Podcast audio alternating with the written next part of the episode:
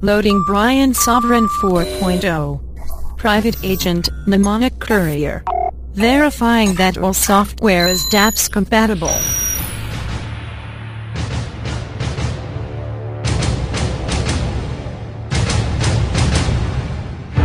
Programs ready. Loading. Anarchism kernel. Loading. Tech news feeds. Loading. Secret history libraries. Loading. Hedonism theme. Loading. Cryptographic processes. Loading. Science software. Loading. Rationality and self-knowledge systems. Loading. Unimatrix Zero. Loading. Non-killing protocol. Loading. Open source sexuality subroutines. Loading. Triple black API. Loading. Golden Stallion.rpm. Now ready for Sovereign Check.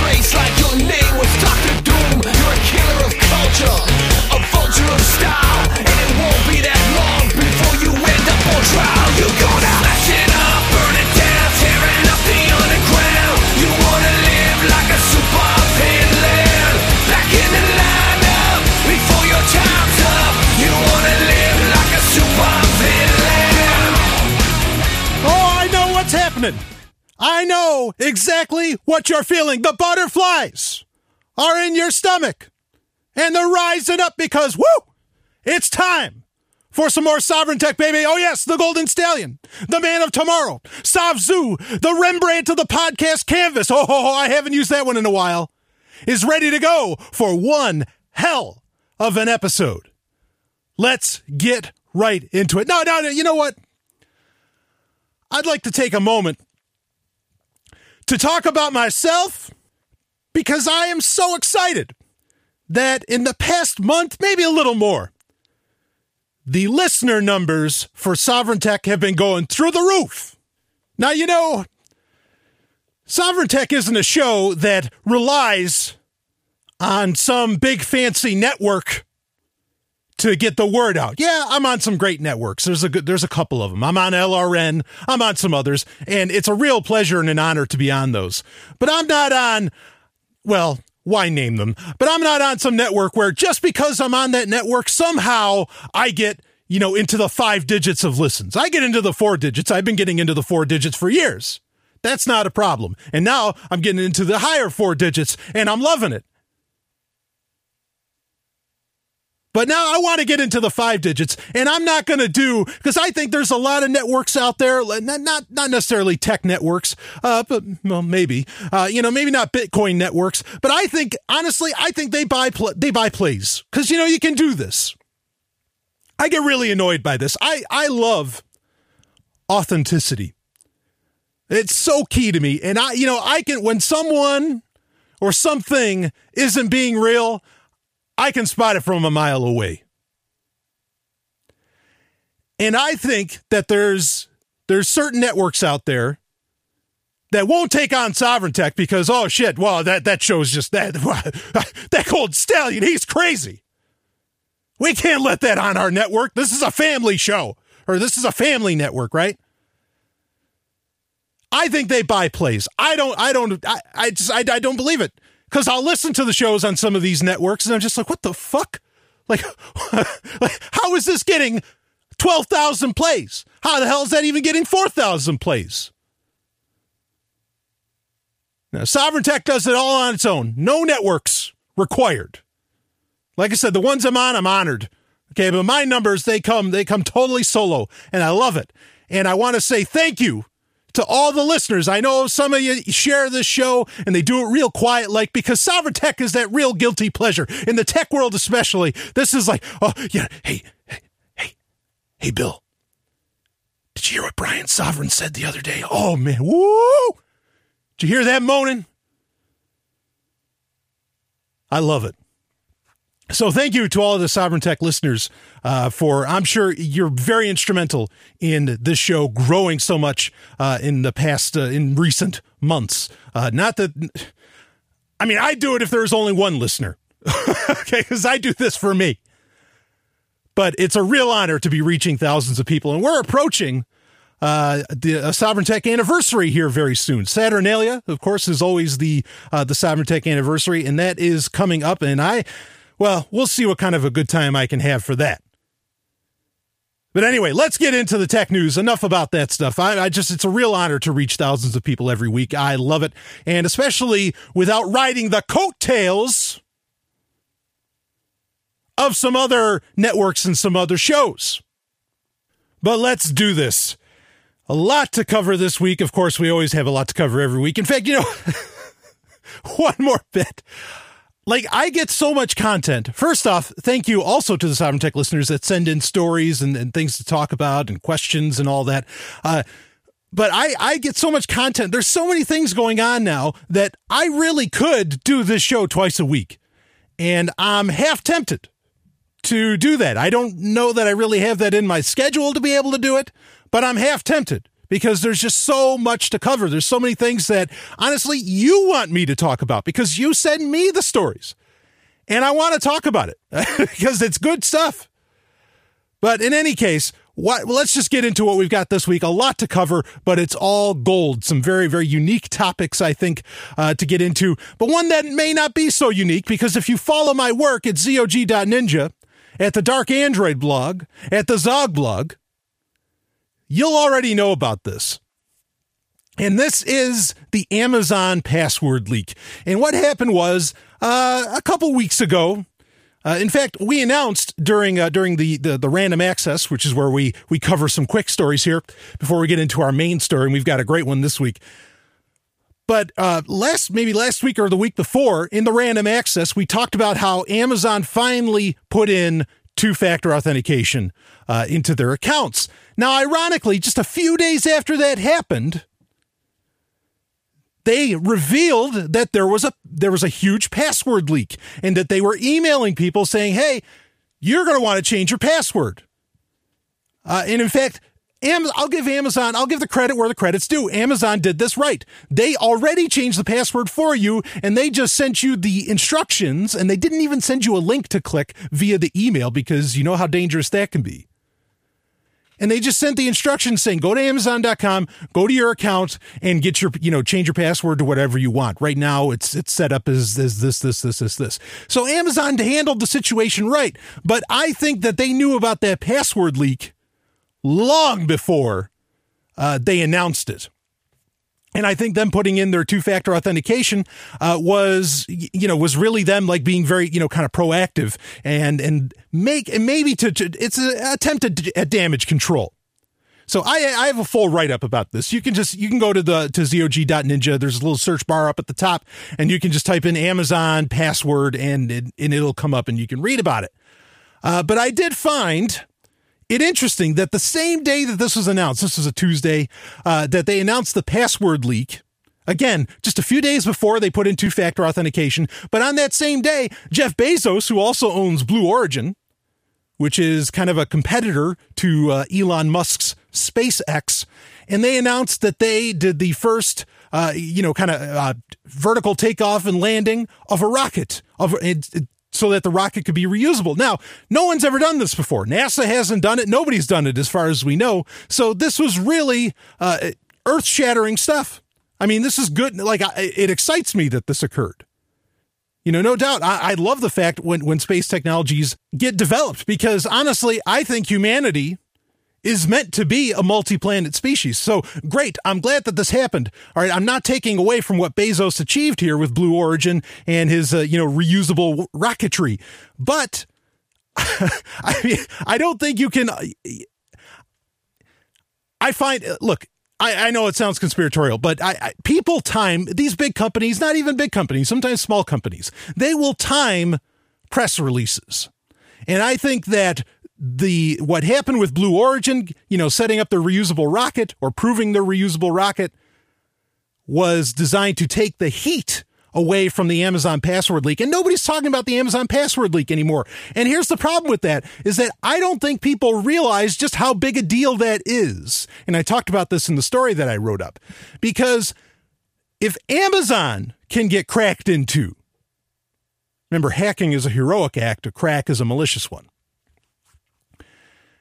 And if Amazon can get cracked into, they're I mean, they're they're top. You know, they're as big. Honestly, they're as big as Microsoft. They're as big as Facebook. They're as big as Alphabet slash Google. They're as big as Apple. And if they can get cracked into, any of those other companies can get cracked into as well. It's not if, it's when. And Amazon proved the point.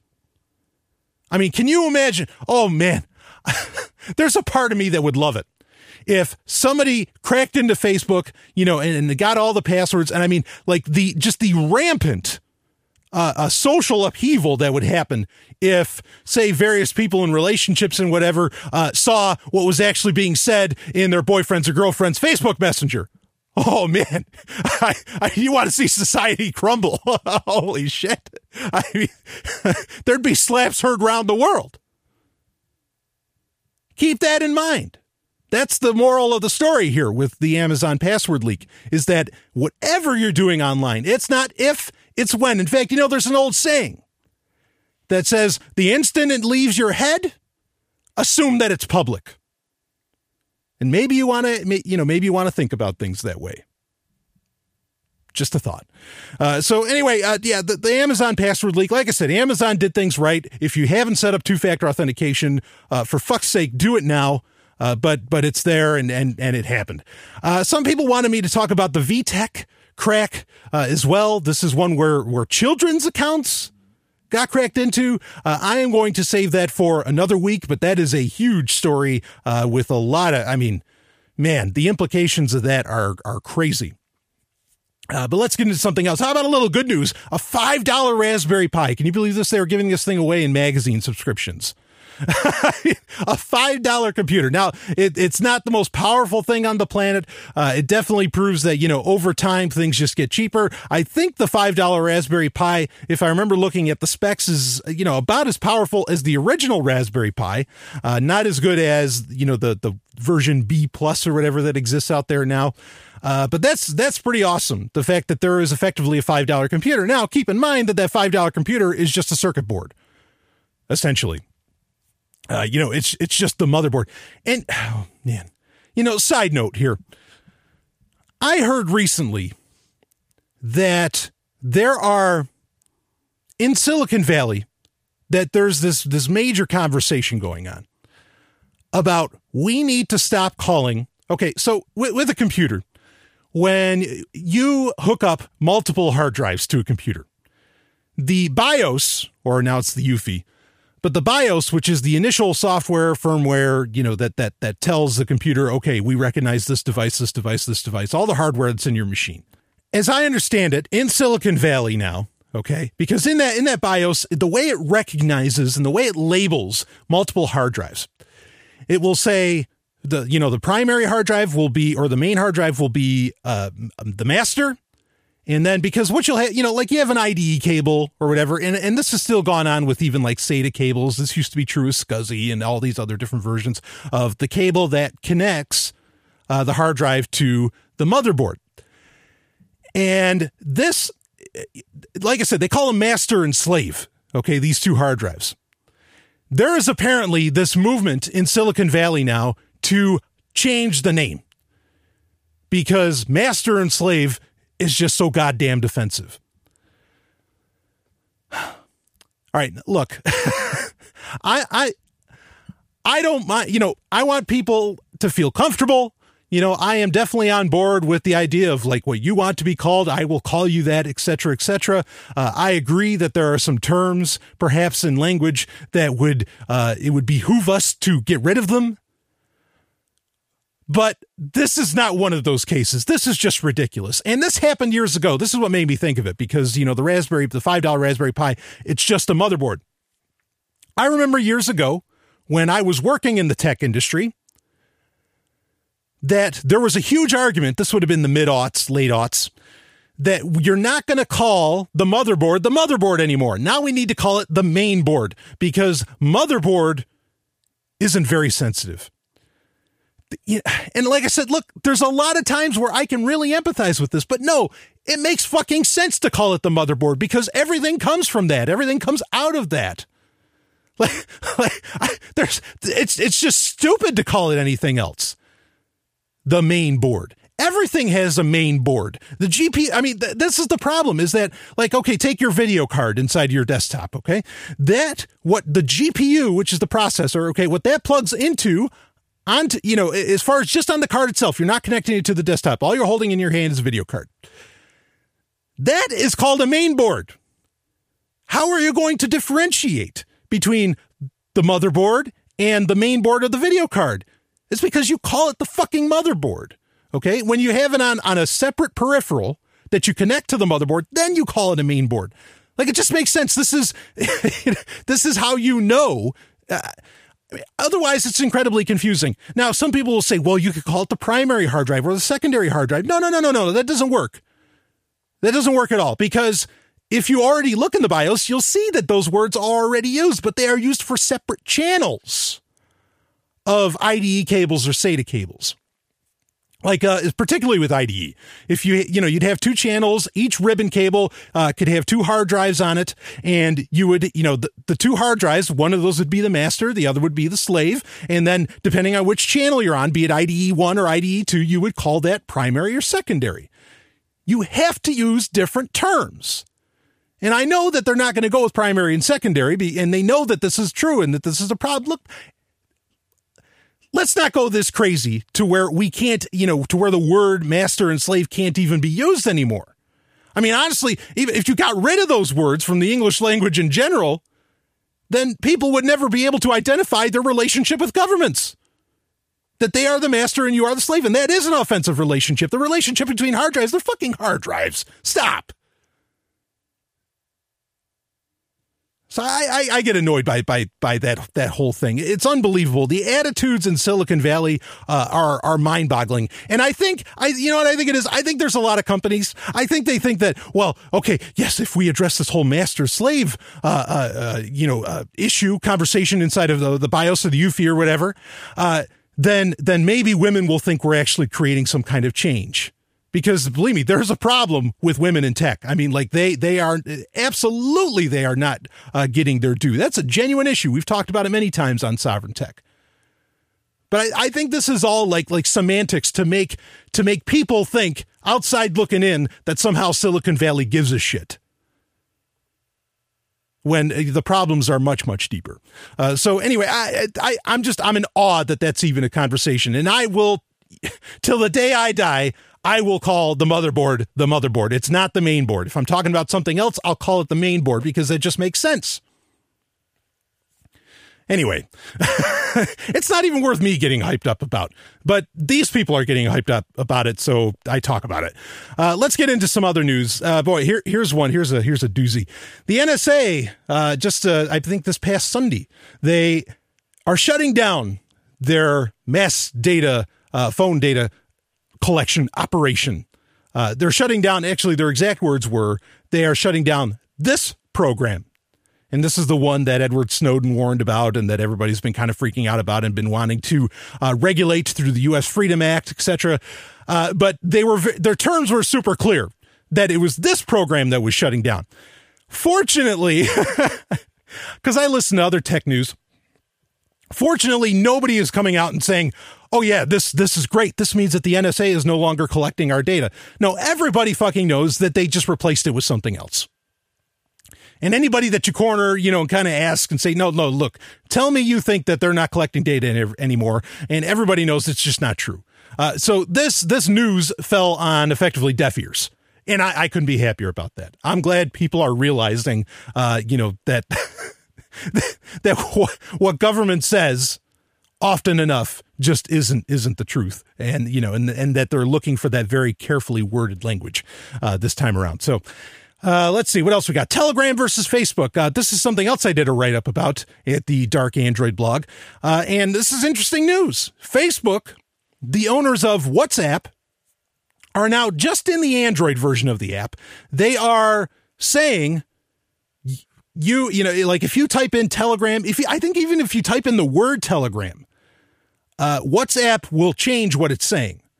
And if you put in a link to Telegram, say something you shared from Telegram there, because Telegram has their own little kind of like Bitly, where it's just like short link or whatever, uh, and it won't let it paste in. It'll just, as I understand it, it'll turn it into gibberish. I don't run WhatsApp because I don't want to give Facebook all of my metadata. Okay, so but I've seen the thing, and and amazingly, people are like, "Well, this this sort of thing happens. It's not, you know, it's just a bug, and it's only affecting the Android version. So, you know, th- there's no way that this is something that that was done across the board by WhatsApp." But then somebody actually looked into the code of WhatsApp, and they found specifically multiple lines, not just one. It wasn't some kind of screw up here. Multiple lines where the word Telegram is listed as a bad actor in the code. So, without question, Facebook specifically said in WhatsApp do not allow Telegram whatsoever. And I talked about this. I mean, you know, because there's a few different theories around it. There's the idea that uh, perhaps it was, uh, you know, maybe they were reacting to because you know with the Paris attacks uh, in in November here, or in we're in December now, but in November uh, there was the theory that, oh, or not the theory, but I guess there's some degree of fact behind it. But there was the notion that the terrorists used uh, Telegram. And so maybe Facebook was just reacting to that and saying, well, if, if terrorists use Telegram, we're not going to, you know, allow Telegram to interact with our system, yada, yada, yada. Uh, that's bullshit because we've talked about it on Sovereign Tech. WhatsApp has been used multiple times in quote unquote acts of terror. So if the idea was is that they didn't want to empower terrorists, they would shut down WhatsApp. So I don't think that that's the deal. What I think is going on is that, as I said many times on Sovereign Tech, Facebook is trying is trying to create their own internet, and so they are blocking any kind of competition. And I think this proves that Facebook sees Telegram as a real threat. Now, we've covered another thing we've covered countless times on Sovereign Tech because I, you know, I, I like Telegram. I've talked about using it for years on this show. Okay. Uh, you know, people talk about, oh, the encryption. It's not really encryption. Oh my God. How dare you use that? Don't, don't trust your life. Blah, blah, blah, blah. You know, and yeah, I know. I get it. Okay. I'm not going to argue with you about the question of, of the encryption on it, but it is an alternative open source platform that people could take advantage of that they could use to get away from Facebook entirely. And in fact, the guys running it know a thing or two about how to make a quote unquote successful, uh, uh, you know, social media platform. And eventually Telegram could become that. And I think Facebook knows that and they're scared to death of what Telegram can do. And as I've said also before, it's run by Pavel Durov. This guy's a full on anarchist. He's the real deal. Of course, you want to use that. Don't forget about the whole encryption argument. Just consider it an alternative platform. Look, if you're not willing to use encrypted uh, uh, communications, well, then fucking get off the goddamned internet. If everything you use has to be encrypted, get off the internet.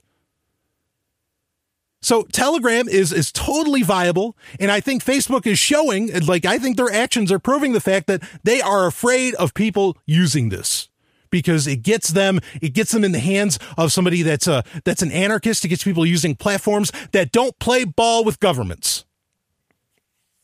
How about that? I think that's that's what's going on here. Uh, and you know, and some people emailed me after I did my write up and said, "Yeah, but Facebook has a Tor site. Uh, they're using Moxie Marlinspike's encryption in WhatsApp. Uh, they do care about encryption because I said that you know, effectively, Facebook is it does not want a encrypted pro privacy world." Okay, they implement all that stuff, but all of that is about following your metadata across the account that you're logged into because you use Facebook to log into it. Use Facebook to you log into it with Tor. So what? You're on Tor. Woohoo! They want to get your metadata. That's the point. That that's why they they've bought this entire and created this entire ecosystem so that they can see what you do with your account across the various things. Uh, and, and so no, I know that they're using some encryption, but they're bypassing that by creating an account system that collects tons of data and metadata about you. So bullshit. Okay. In fact, it's even been proven. You know, remember I mentioned those acts of terror with WhatsApp? Uh, it's been proven that they they were tracked through WhatsApp. But if WhatsApp is using you know this grand encryption scheme, how the hell did these guys get caught? They got caught because of the metadata being collected that gets attached through that account. Can that happen with other messaging services? Of course it can. But I'm just saying, don't don't buy into this notion that somehow Facebook gives a shit about encryption and security. They don't. Their bread and butter is governments, not advertising. Their bread and butter, I guarantee you that they are getting paychecks or some kind of subsidy or tax break or whatever by playing ball with the NSA and other alphabet soup organizations. Guaranteed.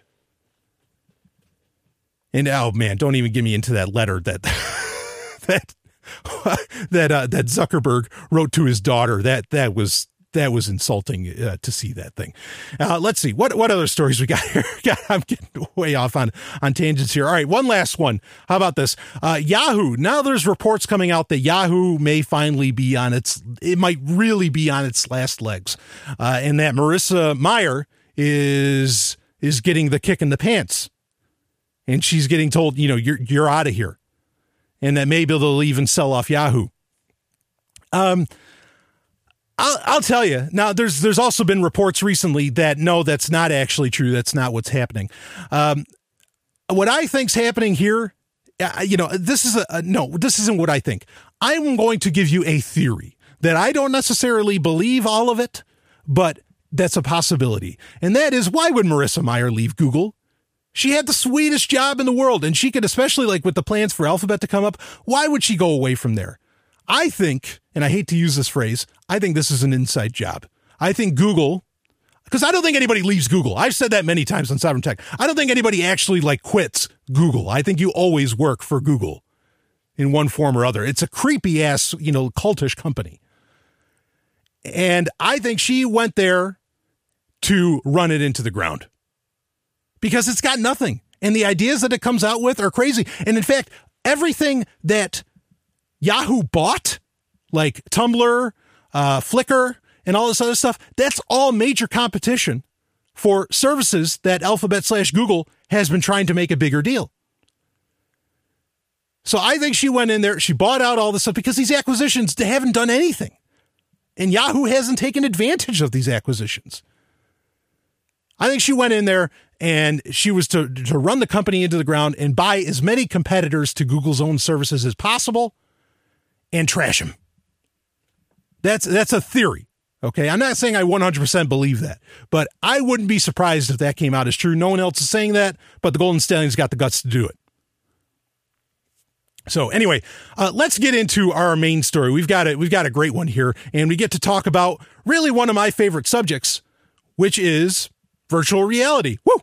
Right on. And and here we go. We've got uh, th- this is from Wired and it's stop calling Google Cardboards 360 degree videos VR. Now, this is more than than just about that. This this article has an overall gist of the idea that, and this is something that other news sources have uh, have talked about, saying that Google Cardboard is going to kill the the the viability of virtual reality before virtual reality can even completely be viable uh, because of its inferior quality. Well, I will address that, and, but I want to read this story, and, and, we'll go. You know, we'll address the points uh, that get made here because I think there's there's something that a lot of people aren't bringing up about that whole about that whole idea that oh, Google Cardboard, this is going to get people used to shit VR, and so they're not going to actually want to use VR. Uh, but let, let's let's read on here. I love seeing people get excited about their first taste of VR. The sooner more people experience the transformative power of VR, the better. But if the high powered desktop headsets that are coming next year are the main course for virtual reality, then viewing 360 degree video using Google Cardboard is an amuse bouche at best. It's, it's a decent first taste, but 360 video is as far from real VR as seeing the Grand Canyon through a Viewmaster is from standing at the edge of the canyon's south rim. With technology as potentially polarizing as VR, I worry the slightest hiccup will have a negative impact on people's perception and adoption of that tech. And the New York Times giving millions of people access to the limited VR experience of Google Cardboard and 360 degree video uh, would prove to be a surprising setback for the new technology because VR is tightly integrated with your sense of vision. Bad experiences have a real physical impact on users. Unlike a web page where breaking design rules results in long load times or a page that's difficult to navigate, breaking the rules in VR can induce nausea and even vomiting. And when bad design can make users physically ill, it's less than an inconvenience. It's a threat to the growth of VR itself. At the lowest level, VR uses an array of sensors to precisely track the movement of your head. The computer then perfectly maps your head's real world movement onto your view of a virtual world. If you turn your head to the left in the real world, the computer exactly mimics your movement in the rendered world. When executed perfectly, VR tricks your brain into thinking that what you see is real on both a conscious and subconscious level. It sounds simple, but perfecting the execution has proven difficult. Uh, most people are highly sensitive to the slightest dissonance between the movement detected by their inner ear and the motion that they see with their eyes. The human brain is sensitive below the uh, below the level of conscious perception. If your VR game or application consistently shows frames of animation that are off by a few milliseconds, many people will feel ill effects. The good news is the high end headsets have solved the motion sickness problem for most people. I've used the latest headset from HTC, HTC and Valve and Oculus for hours at, time, at a time with no ill effects. In recent weeks, I put 75 people through a 15 minute sequence of demos in the in the Vive or Vive. I don't know what I forget what they're pronouncing that as. Uh, with only one report of minor discomfort. The high end headsets can track your head ori- head's orientation and position in space, and their displays give the software precise control over the timing for display of individual frames. You can only see each frame of animation when the image it contains accurately reflects your head's position. Unfortunately, phone based headsets, including the Google Cardboard, lack these refinements, at least for now. There's a key point, Stallion breaking in. They can only track your head's orientation, not its position, and most uh, lack fine control over display timing. And even the best hardware in the world can't help your users if you break the cardinal rule of VR development. Never, ever take control of the camera away from the viewer.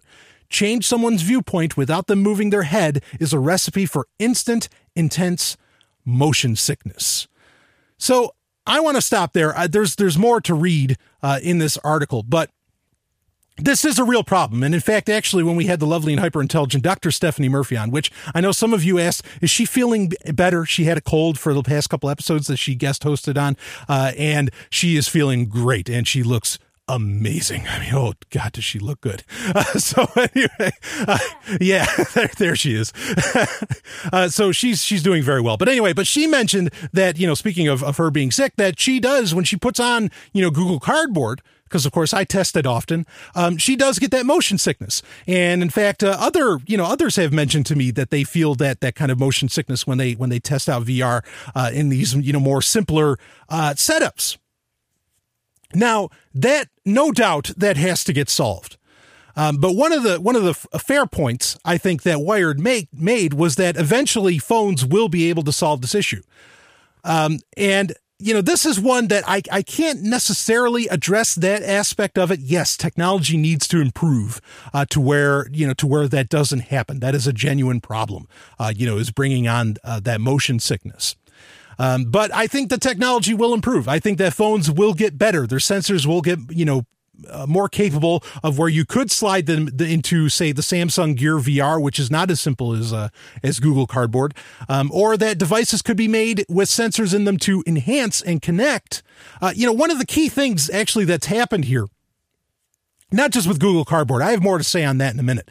Um, but one of the key things that's happened as late in smartphones because I think this is, you know, if you listen to my Life 4.0 talk that I gave at the Bitcoin Investor Conference in Las Vegas, I said the reason VR never took off before was because the infrastructure didn't exist. It was too expensive to buy in. And these big time headsets that solve these problems right now, even if the headset only costs $200 or $100, what it costs, what it would cost you to buy the computer that that headset could connect to gets into the $3,000, $4,000 range right now.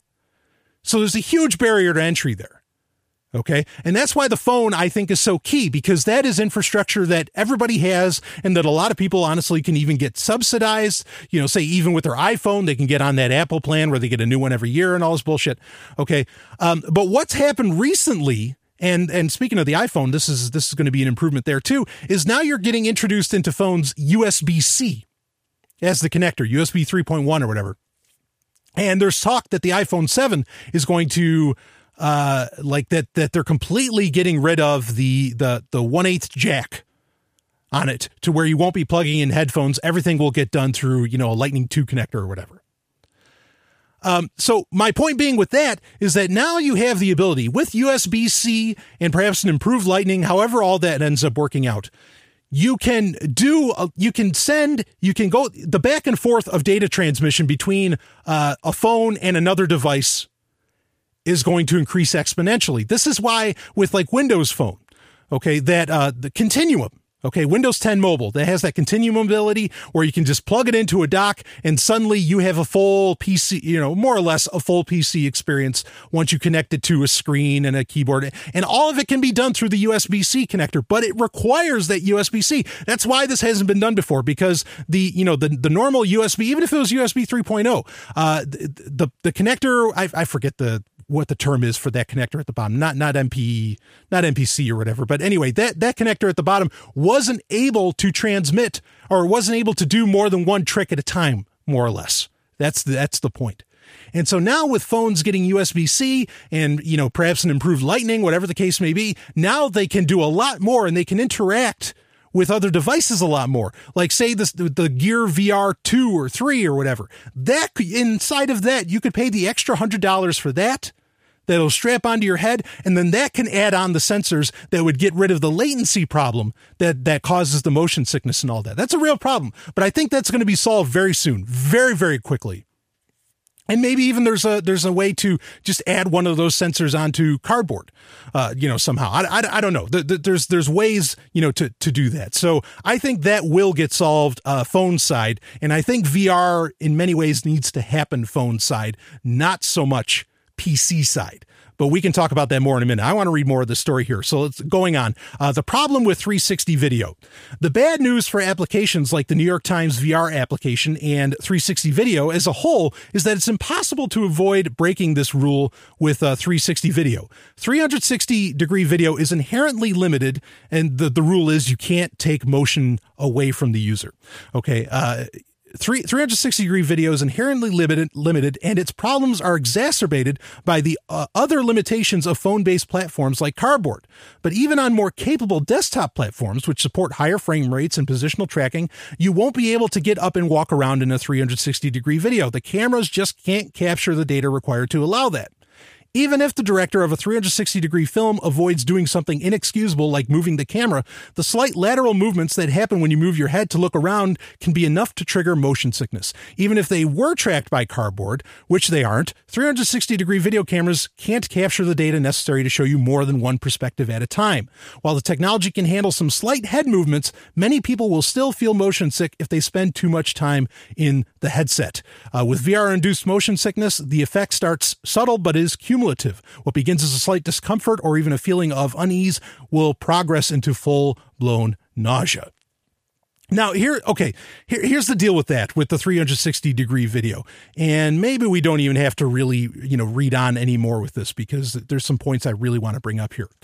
Uh, the issue with that, as far as, you know, like, uh, like looking at it, watching it like a movie, okay, or watching movies in general. Now, the New York Times 360 degree video thing, as I understand it, has actually been a pretty good success. Like people really appreciate what they're seeing. Um, I think we're going to find, and I've yet to hear anybody, and I listen to, there was, the Voices of VR podcast. Uh, you know, I, I, look into tech news or, you know, VR news all the time, and I've yet to hear an interview with anybody that's in this space that can really tell you how they're going to do movies in virtual reality. You know, like like pre-created films. How are they going to pull that off? And I would argue you can't. Like maybe that's just something that's that's not going to work out, or at the very least, I haven't thought of it, and I haven't heard anybody else who's actually, I you know, I do this for free. Okay, these people are supposed to get paid to figure this shit out, and nobody knows how what you know what to do, how to create a virtual reality the- theater experience that as in you can go around 360 degrees and you can look around and whatever uh, you know unless it's like you know one of those old tricks that people used to do with like the uh, the roller coaster ride where you feel like you're on a roller coaster and you really felt the motion and everything which in that case you wanted that to happen um, you know, as far as like, will there be a Mission Impossible 12 that will be in 360 degree video? Probably not, because otherwise, you know, why even have a director then? Because that's the point of the director is to you know get the concentration on the point in the film that that expresses the emotion and the point of what you're trying to say with the movie to the user. I don't think vi- virtual reality films are going to be a reality. I don't think it works. Now you can create spaces you know virtual realms within which to watch movies you know, and this is the thing that really excites me about VR. And this is something that companies are getting into. Hulu and Netflix both have virtual living rooms within which you can watch uh, movies. This will allow for, yes, this will allow for 3D experiences out of the gate. Say you want to watch a 3D film. Well, if you're in a virtual reality living room or theater, then the 3D experience can happen in a, in a beautifully controlled way. Okay. So, so I don't, I don't see VR films ever really happening. But now I want to address this issue of the idea that cardboard is such an inferior such an inferior virtual reality experience that it's going to kill VR. I want to talk about that right here. So, first off, the amount of horsepower, we'll say, the amount of raw power that you need to create a virtual reality experience. Um, keyword on the experience there. I don't I don't think things need to be photorealistic in VR. In fact, the most popular apps for Oculus don't look real at all and on purpose. You know, it's all about the experience.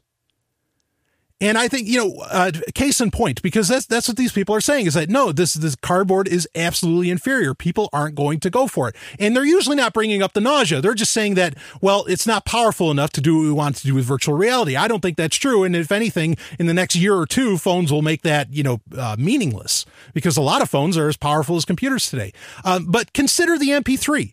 Consider the consider streaming services like Spotify and others. You are getting an absolutely completely inferior music experience. No question. It's in the math. It's a fact. You're getting an inferior experience for a lot of reasons, including the fact that you can't look at liner notes and all this other shit.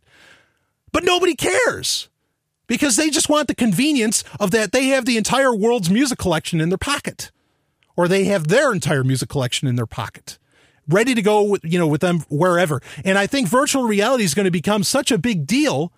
Uh, and I mean, I could go, you know, I could wax pretty philosophical and poetically about where I see VR going. Uh, I mean, because this is going to change the human condition. Uh, I mean, people are going to want that experience to be available at any given time. They're not going to want to lug around a 50 pound, you know, desktop to, to be able to do this. And they're not going to want giant clunky headsets uh, you know, to, to be able to do this. They're going to want it in their pocket. I think cardboard, cardboard is the MP3 of VR, and MP3 is still king, baby. It's still king when it comes to music. Yes, there's improvements that, that can happen. And actually, I mean, things like Gear VR, where you can just spend, you know, another 50, 60, 70, $100 uh, to get the experience, to get a, a superior experience on your phone. Yeah, that's, that's really where it's going to be at, no doubt. Okay. But I don't buy this idea that somehow people are going to see cardboard and they're going to think it's crap. Uh, nobody cared that, you know, the, the lack of quality that they got with an MP3. Uh, you know, I mean, the most popular MP3 kilobytes was what, 128K, right? And I mean, and, and that, and in some ways, that's a terrible listening experience. Uh, take phone calls themselves. Phone calls, what? They run at like 12K? It's terrible, but people don't don't run away from from phone calls. It's all about the convenience and it's all about the experience, and things don't have to be in the highest definition for that to happen. Okay. If people were that, you know, hyped up about that shit, then honestly, when it like when it comes to something like music, and believe me, you know, your oral senses, A U R A L, are just as just as important as your visual. Okay, and if, if something sounds, you know, way too bad, like that's definitely going to take you out of experience. So I think that it, you know you you can compare these two things. And if people were that hot and bothered, oh no, it's got to be a perfect experience and all this stuff, people would still be buying vacuum tube based, uh, you, you know, stereo systems to get the absolute 100% best sound, but they don't. They use their, you know, they use their smartphone or whatever, and and, and they listen to to the shittiest sounding stuff. So I, I don't buy this whole notion that cardboard is going to kill uh, you know, VR before it can even take off. No, no, no, no. This is the introduction. Uh, this is, I mean, cardboard is the iPod. That maybe that's the best example. Cardboard is the iPod of the virtual reality movement of the virtual reality, you know, market coming, uh, because you know the iPod. Like I said, that's the thing that made people think that smartphones were really viable. Really, I, I, I've said this many times in Cybertech. It's not the iPhone. The iPod was was what brought on the mobile revolution because people could bring their most personal experiences with them in their pocket, especially when they added video to the iPod. Uh, you know, and podcast started, and then you could you know learn from this little you know this little device uh, and all and all this. I mean, it, it's game changing, and I think cardboard is still that. And I totally agree. There needs to be an improvement in low cost phone based virtual reality experiences. It's, it's a great point to bring up, and I'm so glad uh, that, that the story was forwarded to me. But I think that that's going to get solved really fast, and the sol- and, and the solution all comes with the connector. It comes with USB C. It comes with Lightning 2 or whatever it is that they're theorizing is going to be in the iPhone 7. I wish it would just be USB C. It'd be nice to have that kind of uniformity going around uh, that's that's where all of this is really going to get solved. There's there's plenty of processing power in phones, I think, to to do an experience. And again, it's all about experiences. It's not about high fidelity. It's all about the experience. And I think there's plenty of power. I mean, my Zenfone 2 is four gig of RAM in it. That's plenty to do, you know, a very interesting, uh, uh, you know, experience like that. And in fact, Samsung, they've already come out with a web browser. Firefox, we talked about this over a year ago. Firefox already has their, their virtual reality version of their web browser. These things are ready to go and they're going to happen. And it just needs a couple little bits of extra technology that already exist. And it's just going to take time for it all to, you know, to hit the market. But I think it's going to happen. Cardboard's going to be huge, or the Gear VR from whatever company, it's going to happen. Hey, I want to tell you about something. It's a website called libertymemes.com. It's a site that was established recently by voluntarists for voluntarists, and also for the purpose of helping spread the message of liberty. What's more important than that? Many of the memes at libertymemes.com are not only extremely entertaining, but also quite informative and convincing in the cause of promoting liberty and libertarian ideas. I need you to go to libertymemes.com. That's liberty, M E M E S.com, and find a few memes that speak to a part of the message of liberty that you associate with, and share those memes using the easy share bar located at the bottom of the screen. And libertymemes.com is a mobile ready website. That means, regardless of what chromed robot turd of a device you're slinging around, you can access it. Of course, I suppose you don't have to visit libertymemes.com and share their memes. You don't have to support their sponsors. Because at the end of the day, eh, maybe liberty isn't really that important to you. But then, why are you listening to this show? LibertyMemes.com, adding new memes every day and rapidly approaching their 1000th meme. Visit them today at libertymemes.com.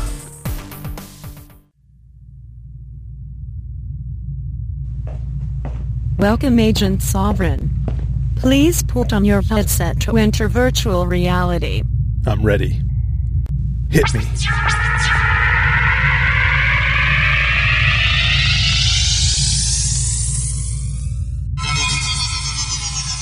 Now entering Unimatrix Zero. Ah, I love this place. Secret community away from the. Hey, Agent Sovereign. Hello, who are you? I'm Pixel. I like this place you've built in VR. Encrypted, secure, and very private. No one from the corporate system to see us or tell us what to do. And if you're here, you must be friends with. oh, yes. I've met the other girls, Brian. But I'm here now because we have another mission. We need to hack into the new system. They're about to. Tell me on the way. Let's get out of Unimatrix Zero. And don't worry, a quick hack solves everything. Hacksec. It is time for Hacksec, where we cover the stories that have to do with hackers and security.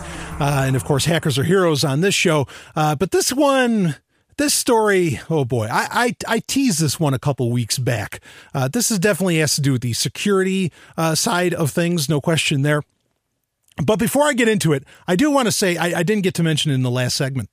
If you want to see what I think like the future of, you know, AR, uh, that's augmented reality and virtual reality, or some people call it MR, which is mixed reality, whatever. If you want to see what that's going to look like, I, here's something you can check out because I think there's a company who's actually been on the leading, really on the leading edge, and I wouldn't be shocked if they have some kind of dark horse product uh, planned. But they've been involved in VR since the beginning. I mean, for for twenty some odd years, and that company's Nintendo. And I think if you looked at uh, Metroid Prime. The, there's the whole trilogy there, Metroid, the Metroid Prime trilogy. If you go to YouTube and just like watch a walkthrough or whatever, and you see the way that Samus Aran, the way she interacts with the world and all that, you are getting a prime look at what I think you know what one of the the futures of technology will look like. Uh, you know, with AR and VR and all that. Uh, just just you know, watch it for like five minutes and you'll see what I mean. Like she looks around, she'll scan things and a bunch of data will come up and it's all local too. That's, that's the other thing. Like it's all built into her suit. I mean, there's so much Nintendo. I, people don't realize this. Like the reason Nintendo is so cautious with the, with, with their Metroid series, I think it's because they put so much thought into uh, well other than the game other m but they put so much thought into how samus aran interacts with everything uh, it's really like i think it's a full-on glimpse look into the future it's the most realistic uh, sci-fi of course in a video game form that you'll ever see anywhere uh, and it's exciting to watch. Like it, it's really, it, it's really cool. You know, I, I love those games. so, and, and like I said, Nintendo, they've been doing this forever. They had the, uh, you know, the, the virtual boy, so they know a thing or two about how all this works. And I think they, I think they've mapped it out. I think they, they have brilliant people there. There's no question there and Nintendo. Uh, and I think they've already, you can get glimpses of the future just by checking out some of their first party games, uh, or at least the, you know, the more serious ones, uh, that they, that they develop. And I mean, they've been ahead on the Wii, you know, was so far ahead on so many things. the day is coming where Nintendo is going to, as, as was once said, are going to take over the world again uh, and and you know they're kind of in an in between moment right now, but that that's not going to be around for that, that in between moment isn't going to be a problem for much longer.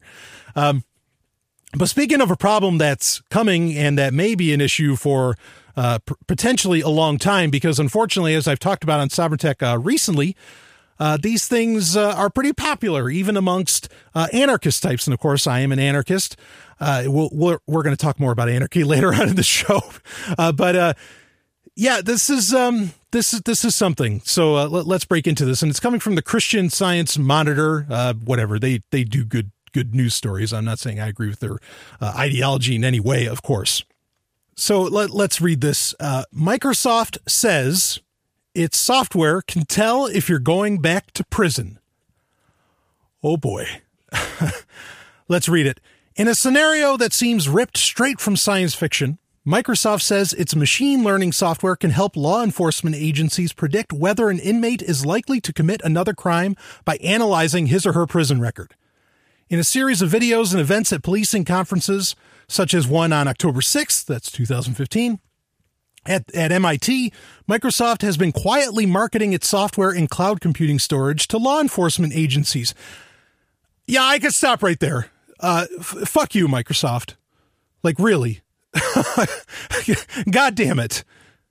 Uh, I mean, not to say that there's any, you know, that any of these other tech giants aren't also playing ball with law enforcement agencies or whatever, uh, but to want to directly help these fuckers,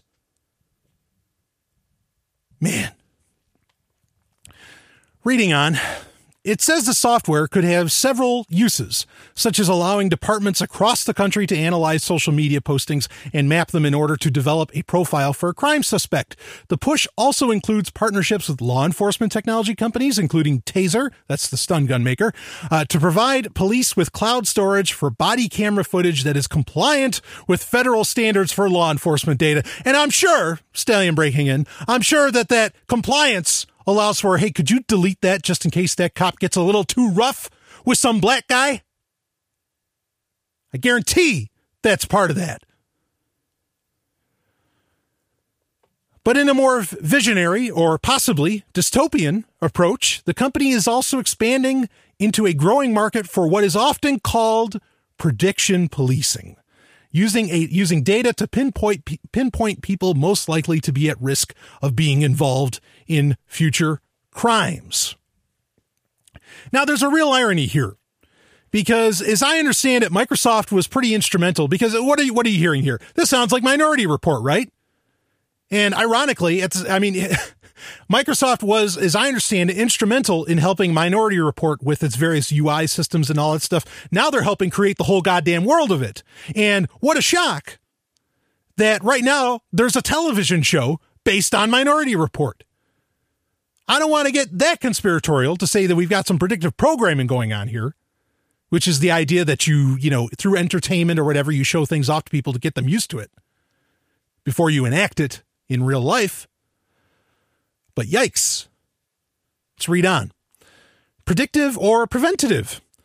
These techniques aren't really new. A predictive approach, preventing crime by understanding who is involved and recognizing patterns in how crimes are committed, builds on efforts dating back to the early 1990s, when the New York City police began using maps and statistics to track areas where crimes occurred most frequently. Quote, predictive policing, I think, is a kind of a catch-all for using data analysis to estimate what will happen in the future with regard to crime and policing, end quote, says Carter Price, a mathematician at the RAND Corporation, which is a corporation Stallion breaking in that does get accused of doing predictive programming quite a bit. What a shock here. Uh, let's read on. Uh, in Washington, who has studied the technology, quote, there are some people who think it's like the, the movie Minority Report, like we just said, in which an elite police unit can predict crimes and make arrests before they occur, but it's not. No amount of data is able to give us that type of detail, end quote. Scholars caution that while data analysis can provide patterns and details about some types of crimes, such as burglary or theft, when it comes to violent crime, such approaches can yield information for police about who is at high risk for violent victimization, not a list of potential offenders. Quote, thinking that you do prediction around serious violent crime is empirically inaccurate and leads to very serious justice issues, but saying this is a high risk place lets you focus on offering uh, social social services, end quote, says David Kennedy, a professor at John Jay College of Criminal Justice. In the 1990s, he pioneered an observation driven approach that worked with local police in Boston to target violent crime. After identifying small groups of people in particular neighborhoods at high risk of either committing a crime or becoming a victim of violence, the program, Operation Ceasefire, engaged them in meetings with police and community members and presented them with a choice either accept social services that were offered or face a harsh police response if the committed if they committed further crimes. It eventually resulted in a widespread drop in violent crime, often referred to as the Boston Miracle. Honestly, that sounds like a bit of a Sophie's choice to me. Well, you either accept, you, you, you quote unquote accept, we either force upon you social services or we force upon you violent police response. What kind of an option is that? I'm sure people, you know, started shaping up because they were scared to death. But a society built on stallion here, a society built on fear is not that's not that's not a society. That's not a way to live. That's not freedom. Fear is has is, has no part anything to do with freedom. Reading on, the Operation Ceasefire program, Professor Kennedy says, was never meant to be predictive, but using data to discover patterns of how crimes are committed and map where they occur has been more successful, especially for lower level crimes. A few years ago, Cynthia Rudin, who teaches statistics and focuses on machine learning at MIT, received an email from a member of her department asking for help using data analysis to aid the Cambridge police in catching burglaries. The email originally came from Lieutenant Daniel Wagner, the department's lead crime analyst. After meeting with Lieutenant Wagner, she was surprised when he presented her with an academic paper suggesting one method for analyzing the crimes using a computer model. Then he said he thought it wouldn't, or then said he thought it wouldn't work. Quote, I read the paper. It was a really dense mathematical paper, says Professor Rudin. Uh, I couldn't believe this guy, so he shot he shot my idea down, and I went back to the uh, I went back to the drawing board, and everybody liked the liked that idea. End quote. Her eventual approach, using machine learning, uh, machine learning tool to analyze the department's existing records and analysis to determine if there were uh, particular patterns in how burglaries were committed, proved successful, resulting in a long-running partnership. The software, which Rudin and doctoral student Tong Wang called Series Finder, works by identifying identifying patterns based on information such as when and where a crime occurred, how the burglar broke into a home, and whether the victim was at home or on a vacation at the time. Quote, luckily the Cambridge police uh, department had kept really good records, so the computer was learning from what analysis had already written down. End quote. Quote, it's not like the computer was off on its own being artificially intelligent. It was supervised learning. When we ran Series Finder, it was able to correct mistakes in the database and it said, that isn't right. End quote. Series Finder supplements uh, the work of human analysts, she says, by identifying crime patterns in minutes that might take an analyst hours of poring over records and databases. Quote, it would be nice if the computer automatically said, there's a pattern here. There's a pickpocket here every Tuesday and Thursday. How many crimes, uh, how many crime series were not caught because those patterns weren't detected? We'll never know because humans just aren't that good at sorting through larger sets of data, end quote. Professor Rudin was able to use grant funding to make her research possible, providing the Cambridge police with access to Series Finder for free. The goal, she said, wasn't to commercialize the software, but to showcase the impact of machine learning to solve real life crime problems. But commercialization has been inevitable as companies such as Predpol, which uh, predicts crimes using software originally developed to forecast earthquakes, and Microsoft have expanded in a bid to attract more businesses from law enforcement agencies. Now, Stallion here, I want to break in on that. Uh, Predpol you got to wonder because the the software originally developed to help forecast earthquakes was probably funded by what? The US government. But does the US government really want to predict earthquakes or was it, you know, or was somebody perhaps at DARPA thinking, okay, well, let's try and see how it works in the natural world and then maybe we can use that to to perhaps control these humans a little better. I wonder. Just putting that out there. I'm not saying I believe that, but just putting that out there. Reading on with the story, in one video tutorial for law enforcement agencies, Microsoft makes, makes a sweeping claim using records pulled from a database of prison inmates and looking at factors such as whether an inmate is in a gang, his or her participation in prison rehabilitation, rehabilitation programs, and how long such programs lasted. Its software predicts whether an inmate is likely to commit another crime that ends in a prison sentence. Microsoft says its software is accurate 90% of the time. Quote, the software is not explicitly programmed, but patterned after nature, Jeff King, Microsoft's principal solutions architect uh, who focuses on products for state and local governments, says in the video, Oh, yes, Microsoft has a whole department designed to work with uh, state and local governments. Isn't that wonderful? Uh, quote, the desired outcome is that we're able to predict the future based on that past experience. And if we don't have that past experience, we're able to take those variables and then classify them based on dissimilar attributes. End quote. Ooh, 90% of the time. Okay. Uh, Rudin has also been working on using machine learning to predict uh, recidivism, but she pitches her research differently. Quote, they don't just give you probability, they give you reasons. You can use them for various decisions like bail or parole or social services. Uh, ultimately, uh, end quote, she says, ultimately, the goal isn't profit, she adds. It's developing tools that allow police to use data in ways that may help improve outcomes of the justice system. In its marketing materials, Microsoft has touted that the uh, has touted the impact of its cloud storage software, particularly on making police body cameras, long controversial for police departments, easier to use. So, Stallion breaking it. So, is this why OneDrive? Why my OneDrive got knocked out of unlimited storage? Because oh shit, we got to give uh, you know body cameras for police uh, you know, as much storage as possible because I mean everybody's committing to crime every day. What, what's that old saying that there's a, or not? It's not a saying; it's a statistic that uh, that, you know there's there's three fel- uh, each person commits three felonies every day. Yeah, I guess I can't have unlimited OneDrive storage because the fucking cops need it. Reading on. The Oakland Police Department, for example, has begun using Microsoft's Azure Cloud Storage Service for its body cameras. In Oakland, body cameras have reduced officers' use uh, of force by 60% since they were adopted in 2009, the department says.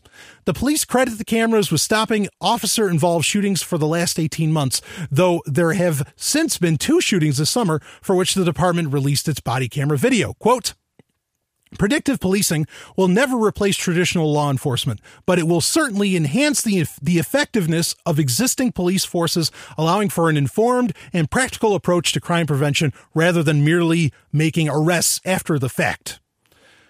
While end quote. While predictive policing is still in the early stages, and that was coming from right from Microsoft, uh, some say the data it generates could have a mixed impact. While the information could improve police transparency, it has it could also lead to other problems. Quote, if police departments had access to social media accounts and it turned out uh, that crimes were being committed by people who liked a certain kind of music and a certain sports team, it could lead to certain kinds of racial discrepancies. End quote, says Dr. Price, of the, uh, who's a researcher at RAND. Quote, it's a useful tool, but it should always be done with the idea of keeping in mind how this will impact populations differently and just sort of being cognizant of that when policies are put in place, end quote. But Kennedy, the criminology professor, says that for violent crimes, using data that shows crime risks to influence policing actions could have devastating consequences. Quote, People have been trying to predict violent crimes using risk factors for generations, and it's never worked. I think the inescapable truth is that as good as the prediction about people may get, the false positives are going to swamp the actual positives. And if we're t- taking criminal action on an overwhelming pool of false positives, we're going to be doing real injustice and real harm to real people. And that's the end of the story there. Yes, the obvious takeaway from all this is, and I already said it what the fuck, Microsoft? And, you know, in fact, recently I talked about prediction markets. We talked about Augur and others.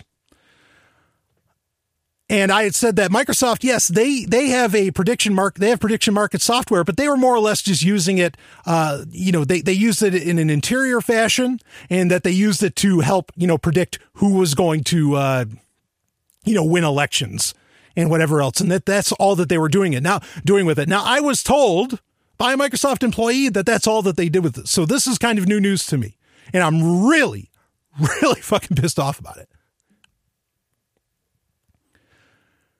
I mean, for for a Silicon Valley company, I, and what you, you think Microsoft's the only one? I want to make that real clear. You think Microsoft's the only person that's that's schlepping off their software to work with you know state and local governments? Of course not. Google's doing it. I guarantee it. But there's a key thing here. There's a key takeaway from all of this is that yes, a lot of this stuff had been used in the past it had been a part of of policing duties and all of that. And most of the time, I know they say, "Oh, there's like there's this ninety percent rate." Uh, no, it's really never worked. No matter how what data they were trying to use, I mean, whether there's a computer getting plugged in with the data or not, it didn't work.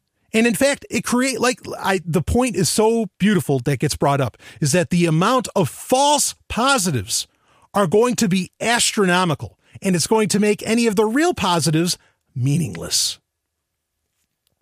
Now, the key takeaway from that is the fact that we talk about, and look, you've got to understand the the marketing material you got this is where usually I have the problem with a lot of technologies. Not to say that I have an issue with look, if people want to make prediction markets, knock your fucking selves out. In fact, maybe literally you will because those will probably turn into assassination assassination markets, right? If you want to do that, fine. But the way these people market it, like this is going to change the world. We're going to stop every terrible occurrence.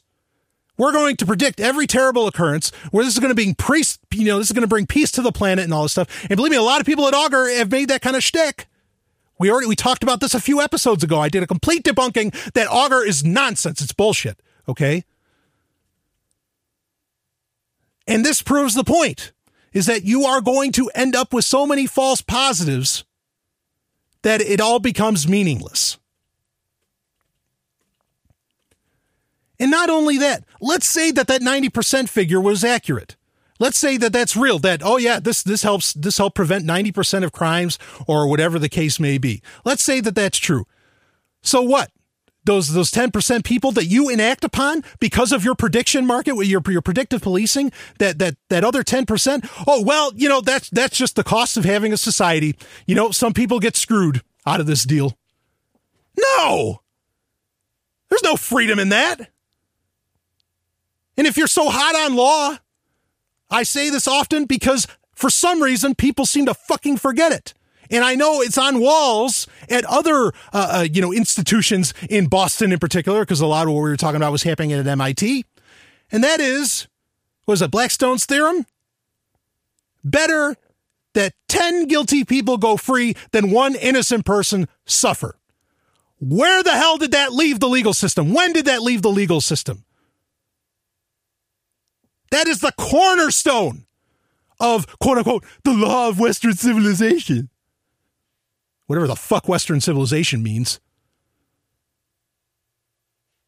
And you're going to rely on that?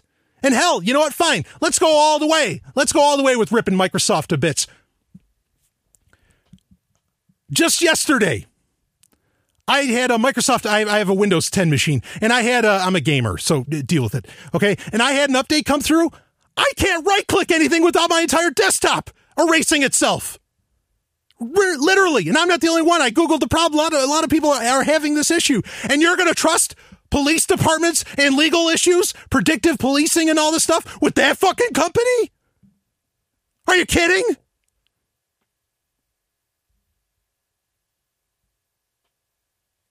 Because we're not just going to have blue screens of death anymore. We're going to have blue faces of death from people getting hung because of some dumbass company out of Silicon Valley. Or even some dumbasses like Augur thinking, oh yeah, prediction markets, this is going to help the world. This is going to help the world. No, no, no, no, no, no, no, no, no. It doesn't work. People have tried this stuff for years.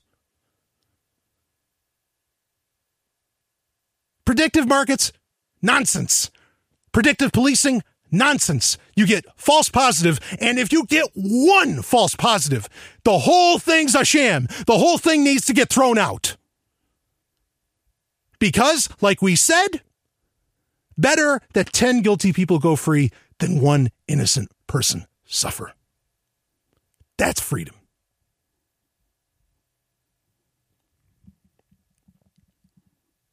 I'm amazed. I'm amazed that people think that this is somehow a good thing. Oh, yeah, well, this is the, the market speaking here. The market's going to come up with these great solutions uh, to stop, you know, to stop crime and all this stuff. Uh, these these private insurance companies, when we get to the libertarian paradise, they're going to have these prediction markets and they're going to know what the bad part of towns are, you know, and, and all this shit. It's like, wait a minute, there's going to be bad parts of town?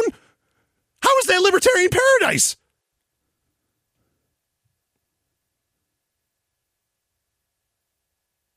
You have to keep the human element involved in this.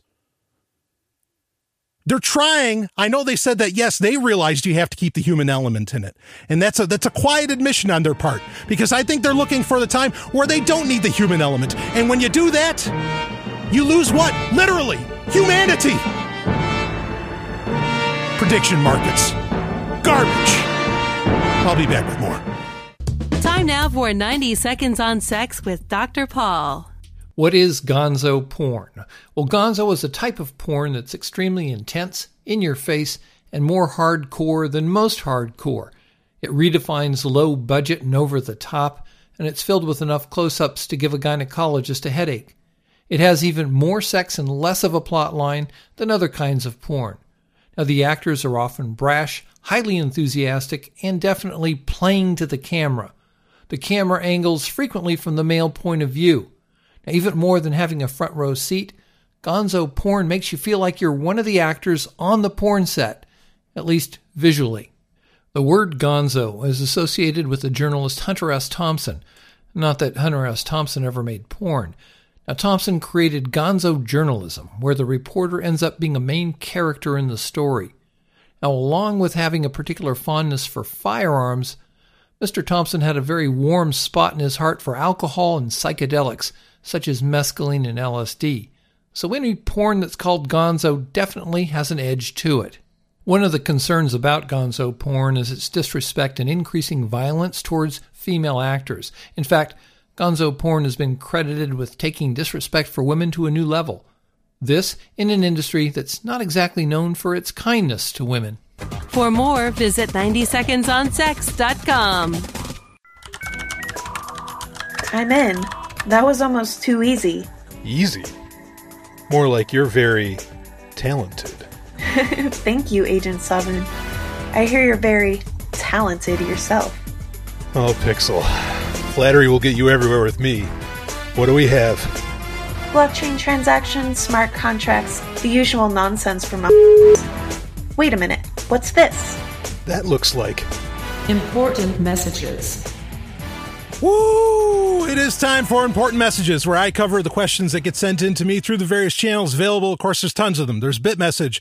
Uh, there's, there's the email address, Brian. You just go to zog.ninja or sovereigntech.com. There's a contact us tab. You hit that and you can get in touch with me. You can even get in touch with me completely anonymously. I don't need to know who you are. Don't even want to. Well, no, I, I do want to know you because you're a listener, but I don't, I don't, you know, I don't mind knowing you anonymously. That's my point. So, and I've got a ton of questions, uh, to, to get through this week and, we're going to, we're going to tone things down a little bit. Um, let, let's start one off with, uh, let's see. Someone asked a question that they were wondering what my, if I were to update because it had been a little while, uh, I, of course, run the Dark Android project, which you can find at darkandroid.info. And that's all about setting up devices, mobile devices, uh, that will allow you, you know, to buy something inexpensively if you want it to be inexpensive, that you can easily throw away, but that is what, what's called DApps compatible, which is decentralization, anonymity, privacy, and security. And mainly, you know, a lot of this concentrating on the anonymity, privacy, and security. This is a device, uh, you know, that you could you could have that where you can feel like, okay, you know, you you kind of you take on another identity mentally, and you use it wherever you go to do whatever business you need to do that you want done anonymously, and then you can just walk away from wherever you are and you know go on with your life as you normally would. Uh, that's kind of the idea. But you can go to darkandroid.info to read up more about that. Now, there I recommend tablets. Uh, a lot of people, and I don't, you know, this is okay. A lot of people say, well, I love what you're talking about, uh, but I want to, you know, I just, I want it done in a smartphone. And the reason I don't recommend smartphones is because I think SIM cards are inherently insecure. Now, and, and of course, there's a ton of proof around that. It's not just me thinking it. Um, the thing here is that the only reason really that I talk about, because if you read the Dark Android blog, I'm recommending phones a lot of times. I'm recommending tablets a lot of times. And that's what this person's asking for are some of my, my updated recommendations. Um, the main reason that I say don't do that is because I don't want, I mean, you can't imagine the amount of email I get where people are critiquing something I say and they just, they're not understanding what I'm saying. I mean, I'm not saying that I can't be wrong and I've been wrong in, in the past and I've, I've mentioned it during this segment if I'm ever wrong. Okay. Uh, but my point being is to go there is so I don't get the email from somebody saying, well, what about the SIM card or what about this or what about that? You know, and it's just like, no, I'm going at the absolute base level of what you need to do and we'll build up from there. So there's nothing wrong with taking, you know, what I call dark Android principles and putting them into a smartphone package, you know, and using them that way. Uh, that that's totally, totally fine. So, uh, so the person asked, you know, what would be my top three phones right now, my top three tablets right now, if someone wants to do a dark Android setup of some kind, you know, to whatever varying degree, just to where they could have privacy and anonymity and all that stuff, or they could load CyanogenMod on it, you know, right out of the gate. Uh, you take your pick. So, uh, top three tablets. Now, the person recognized, obviously, they follow my work, and I appreciate that. Uh, love you for it. Um, the top three tablets: the Nexus Seven 2013 32 gig, no SIM card, is still the top dark Android tablet. And you can get that. God, I, have seen places selling it for like a hundred bucks flat uh, as late. And I, I, think that's fine. And also, you know, something else, I don't mind if things are refurbished. I think refurbished is actually a great thing. I know, uh, you know, at tech companies that I've worked at, when we did refurbs, you got a better product than the, than the initial one that went out. Uh, so don't be afraid to buy refurbs. I'll, I'll, tell you that's a, that's a great simple tech rule. And uh, I don't want to say it's good for the environment, but you know, using older tech is just fine and dandy. You know, why just throw all this stuff in a junk heap if we don't have to? Okay, you don't have to be an environment environmentalist for that to be a good idea. Um, but top three tablets, yeah, the, the Nexus 7 2013 edition is still the top of the heap. Um, and the Xperia was the compact Z3 tablet. Uh, that's still way up there. The the one that I would add to this is the the the ZenPad, the Asus ZenPad S 8.0.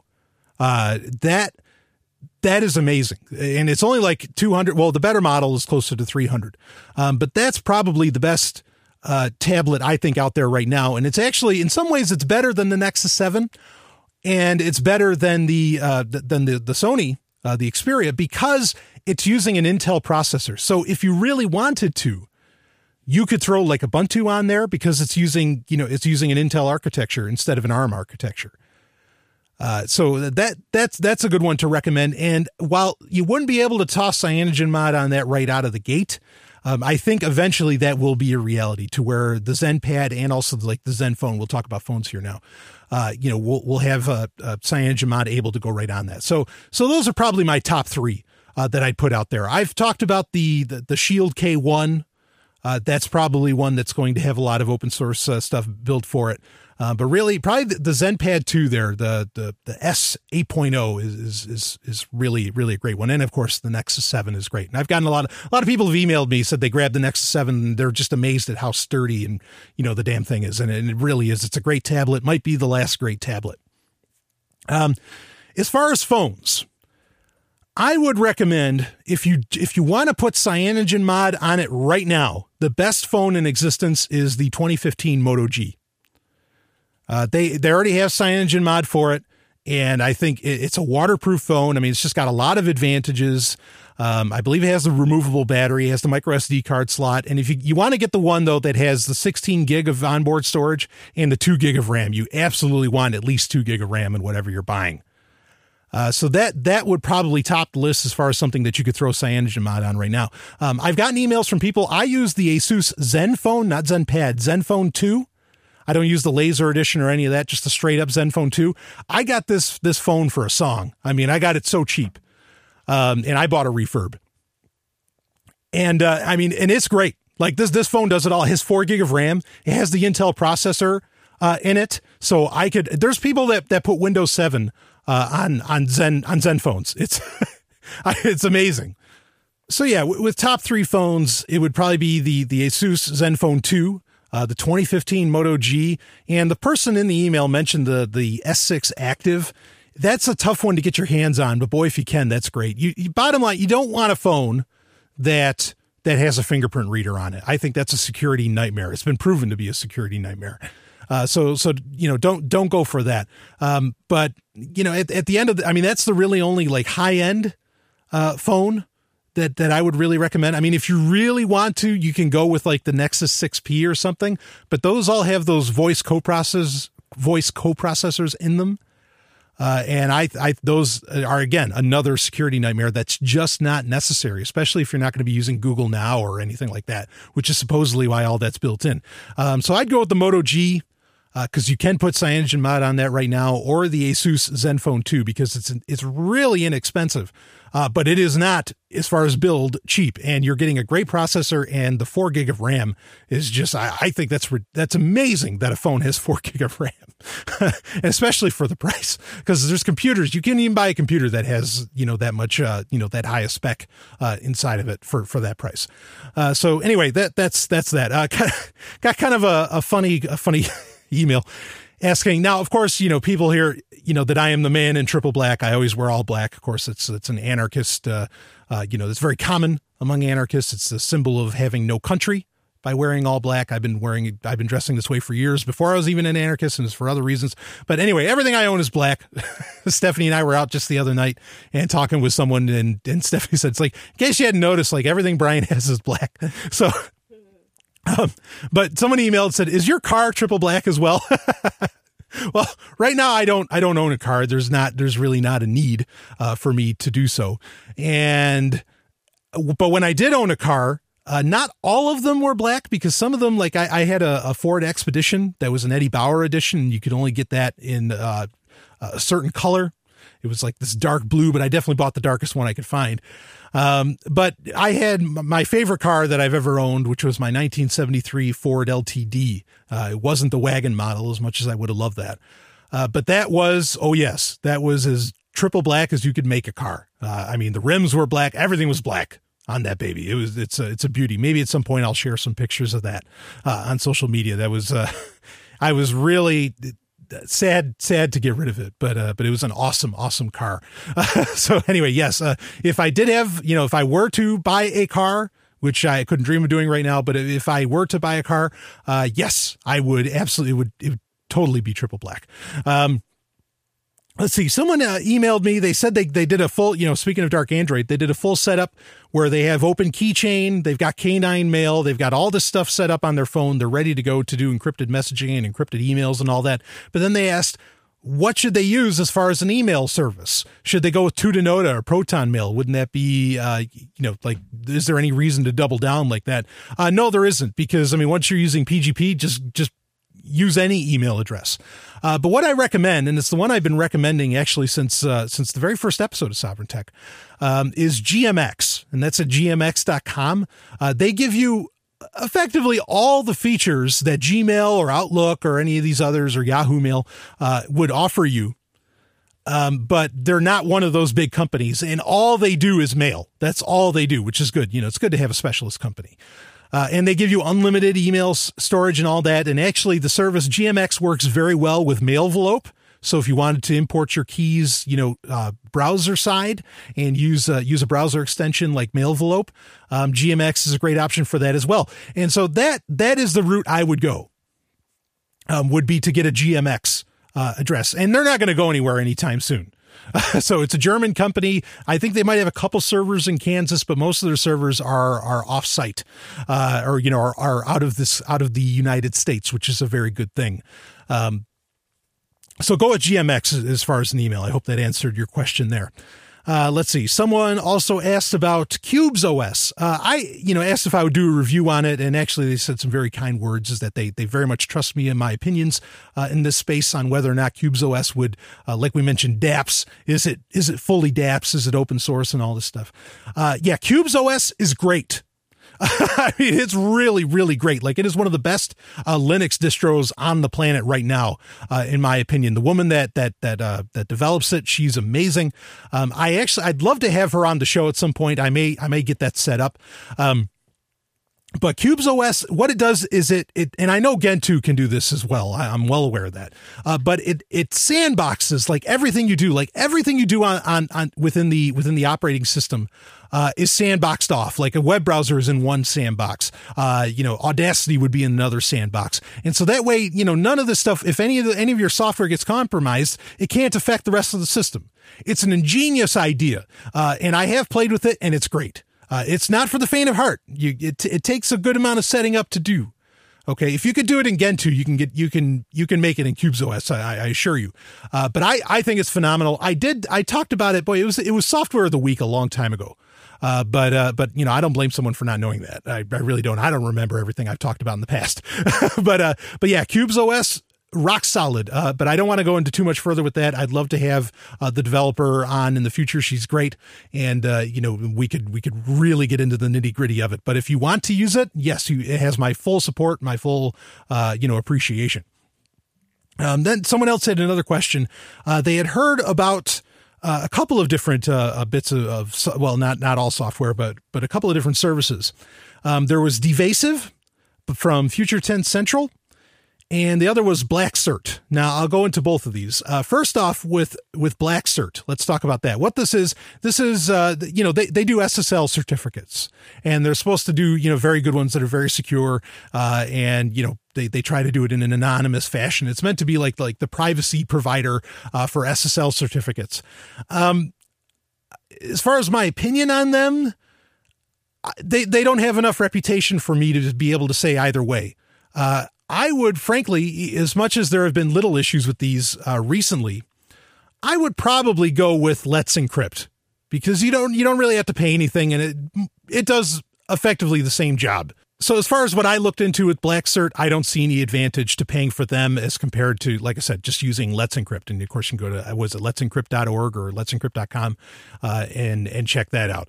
Uh, so that that's my thoughts on that. I didn't see anything wrong with BlackCert. I just there wasn't enough information about them, you know, and they don't really have like a, a history behind them. So I'd be a little concerned about that as to where Let's Encrypt is being, you know, operated by uh, was a fight fight for the future and and EFF they're kind of the same thing. Uh, certainly, you know, there's plenty of people that have that have gone through, you know, pick through that code, and so you, you know you can use that with a lot more confidence. Um, as far as D-Vasive, so Future Tense Central is run by. Uh, and I, have talked about this software in the past, uh, but Future Tense Central is run by John uh, McAfee, who is uh, an interesting character to say the least. He's certainly, you know, anti-government in many ways, uh, but he, he's you know, he's he's kind of out there in some ways. He certainly lived one hell of a life. Um, D-Vasive, you know, and all I, I you can use stuff from Future Tense Central. Uh, I it's another case where I, I don't really know all the developers behind it and and like like what's exactly going on there. I don't I don't really see anything wrong. They tried setting up another uh, service. What was it? Was it called Cheddr? Where it was supposed to be like a like a Telegram competitor uh, of some kind. Uh, so, some of the stuff, I mean, maybe in the future they'll, they'll develop more. I didn't really see to where, you know, to where it was worth setting up. Like D-Vasive, I think that that's supposed to tell you like what warn you when things have new permissions and all that. Uh, it's really a product from a time that Google wasn't very open about the permissions that that got asked for with products or you know by apps. That has changed recently to where you do get more detailed information about it. Uh, not that you want to trust Google, but it's about the best you can get, and and D-Vasive can only go so far. So you can use it, but I don't I don't think it's something that's really that necessarily that helpful. So uh, I hope that answered that. Anyway, this is Sovryn Tech. I'll be back with more from Big Finish Productions. Blake Seven the classic audio adventures. I'm taking Liberator in on manual. We'll be in teleport range in two minutes. What the hell was that? Information. Liberator has been attacked. You don't say. Put up the force wall. Confirm. Message to all ground commanders. Initiate the final phase. Let's crush these rebels once and for all. My name is Avon. Kerr Avon. Kerr Avon. Our hostage arrives, but you may be unnecessary. As a hostage, it's nice to be superfluous. You can go to Blake7.com to find more of the new adventures of one of science fiction's greatest masterpieces, Blake 7, at Blake7.com.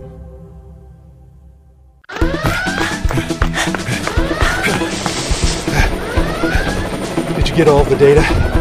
I got all of it. it is finished once we get this uploaded. That's if we can get away from those blockchain drones in time. Don't worry, I've got it covered. Over here.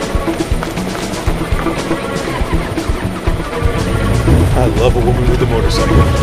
Get on. A bike is always my first choice. First choice? Is time for First Choice, where I cover stories that get sent in to me. You get to choose what I talk about. How about that? Of course, I kind of pick it out, eeny, meeny, miny, mo. Um, and this story, th- this is this is more of a, of a topic uh, to bring up. I mean, there's there's some bits of stories here that I'm going to read, and of course, you can get, find all the links uh, for what I read from in the show notes, episode 153. This is, uh, you can go to sovryntech.com and you'll find it there and you can, you know, read a lot of this for yourself because I can't always read the entire story. And this is certainly a case where I'm not going to read uh, the entire uh, story. But what this, what this person asked me about is what are my thoughts on what's known as uh, useless jobs? Or bullshit jobs. I, I think is the yeah. Uh, I mean, they're considered useless jobs, but the the actual term that gets used is bullshit jobs. And this is a let's say a theory by David Graeber, who wrote uh, uh, "Debt: The First Five Thousand Years," which is an interesting read. I don't agree 100% with his conclusions or even what he lays out as far as history. Uh, but it is an interesting read, definitely gives you a lot to think about. Uh, there's no question there. And so as far as like what, you know, do I think this notion of bullshit jobs is is a reality, is viable, etc.? Well, why don't we read a little bit of, of from Graeber's own words on what exactly that is? We'll read what he considers to be a solution, then we'll just kind of break it down from there. Uh, and so this is from his original article that he did. I think this is in maybe 2002, something like that. So it's not like this is necessarily a new idea. Um, but uh, here we go. So in the year 1930, it's from David Graeber, John Maynard Keynes. I know everybody just, Keynes is getting mentioned. Uh, Keynes in the, the Austrian School of Economics is known for uh, being the great destroyer of the economy around the world, really. Uh, but anyway, let, us let's, let's read what Graeber has to say. Um, John Maynard Keynes predicted that technology would have advanced sufficiently by century's end that countries like Great Britain or the United States would achieve a 15 hour work week. Now, he's not saying a 15 hour work day. He's saying that people would only, we're Stallion breaking in here, people would only end up having to work 15 hours a week. And this is true. Keynes say, said this. Uh, reading on, there's every reason to believe he was right. In technological terms, we are quite capable of this, and yet it didn't happen. Instead, technology has been marshaled, if anything, to figure out ways to make us all work more. In order to achieve this, jobs have had to be created that are effectively pointless. Huge swaths of people in Europe and North America in particular spend their entire working lives performing tasks they secretly believe do not really need to be performed. The moral and spiritual damage that comes from this situation is profound. It is a scar across our collective soul, yet virtually no one talks about it. I'll read a little bit more. Why did Keynes's promised utopia, still being eagerly awaited in the 60s, never materialize? The standard line today is that he didn't figure in the massive increase in consumerism. Given the choice between less hours and more toys and pleasures, we've collectively chosen the latter. This presents a nice morality tale, but even a moment's reflection shows it can't really be true. Yes, we have witnessed the creation of an endless variety of new jobs and industries since the 20s, but very few uh, have anything to do with the production and distribution of sushi, iPhones, or fancy sneakers. So, what are these new jobs precisely? A recent report comparing employment in the U.S. between 1910 and 2000 gives us a clear picture, uh, uh, and I, I note one pretty uh, much exactly echoed in the U.K. Over the course of the last century, uh, the number of workers employed as domestic servants in industry and in the farm sector has collapsed dramatically. At the same time, quote, professional, managerial, clerical, sales, and service workers, end quote, tripled, growing, quote, from one quarter to three quarters of total employment, end quote. In other words, productive jobs have, just as predicted, been largely automated away, even if you count industrial workers globally, including the toiling masses in India and China. Such workers are still not nearly so large a percentage of the world population as they used to be. But rather than allowing a massive reduction of working hours to free the world's population to pursue their own projects, pleasures, visions, and ideas, we have seen the ballooning not even so much of the quote unquote service sector as of the administrative sector, up to and including the creation of whole new industries like financial services or telemarketing, or the unprecedented expansion of sectors like corporate law, academic and health administration, human resources, and public relations. And these numbers do not even reflect on all those people whose job it uh, is to provide administrative, technical, or security support for these industries, or for that matter, the whole host of ancillary industries uh, that only exist because everyone else is spending so much of their time working in all the other ones. These are what I propose to call bullshit jobs. Now, so that that's the basic that's the basic gist. Um, that that paper goes on, but that's the basic gist of what he's talking about here. Um, and his salute, you know, he blames obviously capitalism, you know, or he, you know, he blames all these these different setups in that his idea is is that the financial system has been set up in such a way that everybody becomes, you know, wage slaves and everybody can't get, you know, you can't get to a 15 hour work week because if people all did only work a 15 hour work week, then the people at the top, because David Graeber, for those that don't know, is also credited uh, for being the guy that came up with We Are the 99%. And so he has this entire kind of, I'll, I'll say conspiracy theory but I don't mean necessarily mean that in such a negative sense. But he has this entire conspiracy theory that, you know, there's this 1% that sits on top that is kind of pushing the buttons and pulling the strings to make sure everybody just keeps on working. And, but to keep everybody working, this 1% has created this system of bullshit jobs. That that's that's his overall his overall theory here. Now, I want to read what he considers the solution to this, and then I want I want to break that down. Uh, and and here this is from a, a, separate article saying what can be done about all this. Uh, right after my original bullshit jobs piece came out, this is Graeber talking. I used to think that if I wanted, I could start a whole career in in job uh, counseling because so many people were writing to me saying, "quote I realize my job is pointless, but how can I support my support a family doing something that's actually worthwhile?" End quote. A lot of people who work the information desk at Zuccotti Park and other occupations told that means like Occupy Wall Street uh, told me the same thing. Young Wall Street types would come up to them and say, quote, I mean, I know you're right. We're not doing the world any good doing what we're doing, but I don't know how to live on less than a six figure income. I'd have to learn everything over. Could you teach me? End quote. But I don't think we can solve the problem by mass individual defection or some kind of spiritual awakening. That's what a lot of people tried in the 60s, and the result was a savage counteroffensive, which made the situation even worse. I think we need to attack the core pro- core of the problem, which is that we have an economic system by its very nature uh, will always reward people who make other people's lives worse and punish those who make them better. I'm thinking of a labor movement, uh, but one very different than the kind we've already seen. A labor movement that manages to finally ditch all traces of the ideology that says the work is a value in itself, but rather redefines labor as caring for other people. I think we we saw the first stirrings of that kind of movement during Occupy, obviously, you know, Occupy Wall Street. I remember being particularly struck with the We Are the 99% webpage. This was a page where people who supported the movement but were mostly too busy to actually take part in the occupations or assembly could contribute by posting pictures of themselves holding up signs where they'd written out their life situation. Uh, and so, you know, he's he's calling for what he's what he says here is a call for the the caring classes. He wants to create jobs that can i mean it's it's kind of ironic sort sort of what he's talking about here because he's saying that there's these bullshit jobs and how do you you know what do you, what do you do about this you know how do we get rid of these bullshit jobs and his solution strangely is we need people to create jobs or you know stay within their jobs but kind of create these like offset caring jobs that help educate people about bullshit jobs. and so, it's, which is, is kind of, I think there's an irony there. Okay. Now, in many ways, I actually agree with David Graeber that there are bullshit jobs. There's tons of them. And part of that comes from a system of hierarchy. Okay. You know, it comes from hierarchies within even corporate systems. Okay. I don't know that I believe that there's just this 1% corporation that's pulling all the strings. I think there's corporatism, meaning that there's government and corporations working together, perhaps, uh, you, you, know, to, to create this this really like strange economy that we have right now. You know, this is what they call a mixed economy, right? Because it's not really a free market or a freed market.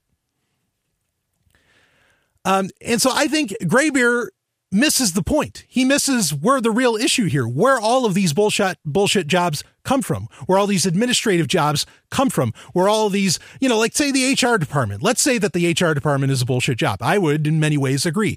Why is there an HR department? Because the government is telling you you need to have insurance, you need to have this, you need to have that. The government creates OSHA, which says you have to do this, you know, to make sure that the, you know, everything within the job is safe and all this bullshit. I mean, it all comes, you know, all of these bullshit jobs come from reactions to government laws. And the only way you're going to stop bullshit jobs from being a thing is by getting rid of government in your life, by non-compliance. And, you know, and it's important to bring up, okay? And we'll maybe we'll talk about this in the next segment. That even anarcho capitalists are on board with the idea of a 15 hour work week. Okay. Uh, Kevin Carson talks about this. I mean, lots of, and he's not an anarcho capitalist, but I'm saying lots of, most people in anarchist circles, regardless of what flag they're waving, agree that yes, in a freed market, people would not be working all day anymore. The eight hour day would not exist. It'd be like an eight hour week instead. And there is, you know, it, is strange. Like, I mean, yes, there are people who create. Take the dishwasher. The dishwasher was introduced, I don't know how many decades ago. And yet, for some reason, you'd think that that would save people so much time, but for some reason, people are still just nonstop working. It didn't actually save the time. You know, and, and that's that raises a great question. Why the fuck didn't the dishwasher, you know, give people so much more time? Why didn't washing machines really give people so much more time? Why why are they just working more and more and more and more? And I don't know that there's any grand conspiracy like Graeber wants to lay out. Okay. I mean, because some of like, in some degree, the market that we have today, which is not a free market, will respond to this. Like, I mean, the whole, you know, the yuppies in the 80s and all this stuff, uh, you know, they, they went the way of the dodo because the market cannot handle that much top heaviness. I mean, there, there are, corrections do occur even in our mixed economy, fortunately. Okay. So, so these bullshit jobs, you know, they, they, they would not exist in a world without government. That's a fact. Um, Graeber has an interesting point that if you lay upon people this notion that, well, you have to pay your debts, that you can get away with incredible injustices against humans, against other human beings. Like you can force any tyrannical system upon them if you just say the magic words to them, you got to pay your debts. And I think there's some truth to that. In fact, there's a great book by an anarcho capitalist, uh, uh, uh, Doug French, who was the head of the Mises Institute for a while and was a direct student of Rothbard, he wrote this great book called Walk Away. And in that, he's saying, look, the government screwed you with your houses because he's talking about, you know, like the housing crisis. The government screwed you. Screw them. He said, don't pay those goddamn loans, you know, inside of that system. Just walk away from it and, and accept those consequences. Now, that's more of a solution to get away from a lot, you know, from this economy that creates these bullshit jobs is again, non-compliance. So I think Graeber's right. These bullshit jobs do exist. The market, as it exists today, does not always correct for it uh, as to where normally it would. Um, I don't, you know, there's kind of this push for, well, we, you know, we should be living more austere lives. Uh, you know, so that way we don't have to work the six figure jobs uh, and all this stuff. And I, I don't know that that's necessarily a solution. I think there's something for, you know, working outside of that. And really, I mean, you know, online entrepreneurship is is solving a lot of this problem in the first place because now you know technology has finally empowered uh, the ability for one person to get rid of all the middlemen and to have all the tools you know a lot of the tools and means of production at least in the digital realm uh, for you to use so the real answer here is yeah you know this this corporatist system you got to stop complying with it uh, and I think now, via the internet and other things, you can actually you can do that, but still make uh, a lot of money. And I think also, you know, if you create these small intentional communities that have these kind of principles in mind, you know, that knows the nature of the beast and all that, I think you can create microcosms, miniature economies that with today's technology really can provide a lot for everybody and everybody can have their little specialization or whatever and everybody can do their thing. And there will be no bullshit job within that within that. And you will still be able to you know uh, uh, trade internationally due to networks you know online networks and all that. Uh, you know things like bitcoin really really empower a lot of that for you to have you know your own currency your own money uh, that doesn't require you to play within the system at all uh, the technology is really here for these bullshit jobs to come to an end. That technology to get away from, you know, the ugly economy that that allows for this stuff to exist is now here. But people, I think what needs to happen is the real solution here is to not comply with it. And the only way to do that is for people to get together and, and I mean, you don't have to do like a free state project where there's, you know, 20,000 people. You can do it with 20 people. You can do it with 10 people, five people, you know, create, you know, micro, micro markets you know, micro freed markets. And you could live this up and you could get away. I really, I think you can get away from the entire system. Or at the very least, you know, you have far more control of, you know, your own pay and your own job and, and all this stuff. You take services like like Fiverr and some others, even though Fiverr there, there's issues with that. But the idea in and of itself that, you know, you can you can schlep yourself out there to people that need your services uh, really solves a lot of this. I think creating a caring class, well, I'm big on empathy. you know, I don't know that, that, that that's that's going to solve things. So really, the only way we're ever going to educate people is by showing them what free markets can look like, and that needs to be done in small community forums. Got an energy spike. Launch. In the third age of mankind, an age plagued by an evil empire that seeks to destroy humanity, it is our last, best hope for peace. It is Babylon 5. All fighter squadrons launched. Return fire. Well, freeze them! Freeze them! Watch Babylon 5. Babylon 5 is available for download on your favorite torrent site. See it now to experience the greatest show in television history Babylon 5.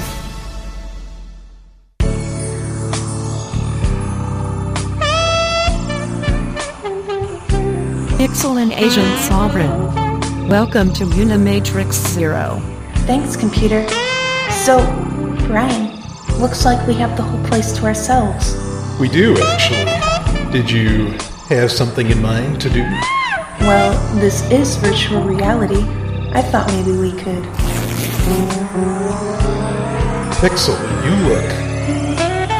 I love VR. Come here, Brian. Mm. Mm. Mm. Oh,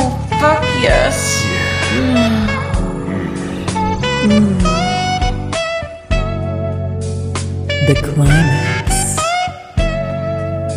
It is time for the climax. Woo! I love these new intros. Uh, boy, if you haven't heard, you know, go back to like episode one, 148 and back if you hadn't heard the, the ones previous. Because, damn, they're always so good. Anyway, and I make them myself and I'm amazed at myself. Well, not entirely by myself. Of course, I have uh, just, just amazing women that, that, that help me out with it. I'm so, so happy for them. Uh, oh boy, I just got to look. Uh, so, someone just gave me quite the look. Uh, I love it. All right. Anyway, uh, so I want to real quick. We're, we kind of have a shortened um, climax here, and of course, the climax is where I could talk about anything. I talk about movie, TV show, uh, product, or a topic. And this week, it it certainly is a topic. Um, and someone wrote in. I'm, I'm going to read this email. I could have done this for listener, uh, you know, for or for important messages, but I decided, what the hell, you know, let let's let's do it right here. And it's, hey, Brian, uh, the other night on Free Talk Live, which is a show that actually I, I co hosted for two years, uh, Mark and Ian got they're the main hosts of the show uh, got into discussing again the use of the word anarchy slash anarchist and whether it is worth using it over say libertarian or voluntarist. Uh, I understand the reasoning behind why they feel it is not useful, which is the common misconception of the word uh, being the biggest reason. You know, stallion breaking in meaning like that people think of it as uh, you know Molotov cocktail throwing, you know black clothes wearing. Well, we do wear the black clothes, but or at least some of us do anyway. Um, and more people actually have said they started wearing uh, triple black because of me, and I'm I'm really I'm honored by that.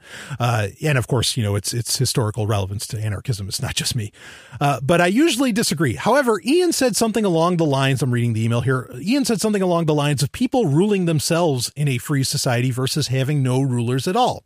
I thought that kind of made sense. Since anarchy means no rulers, and in a free society, people would really be ruling themselves, does that mean anarchy really isn't the word to describe a free society?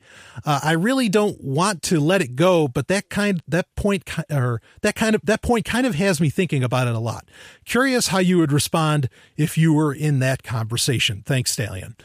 Uh, yeah, so this is I'm going to also answer kind of a long time question that I've had on this show because a lot of people wonder because sometimes I speak, it's like, well, you don't like the word capitalism. And it's kind of under the same auspices that, uh, you know, the word capitalism is an insult to, to market ideals, uh, created by Karl Marx himself.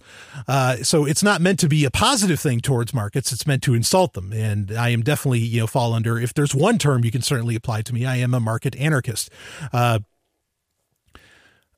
but you know as far as like the term anarchy saying well you rule yourself oh boy this this gets into such a such a big topic um and I don't think initially when I read the email, I thought maybe Ian and Mark was saying it because I didn't listen to the episode that it was. Maybe they were saying something like, well, people will choose they may want to choose people, you know, to, that that could rule over them. Like like perhaps under anarchy, they would choose somebody who would be the head of the town and all this stuff.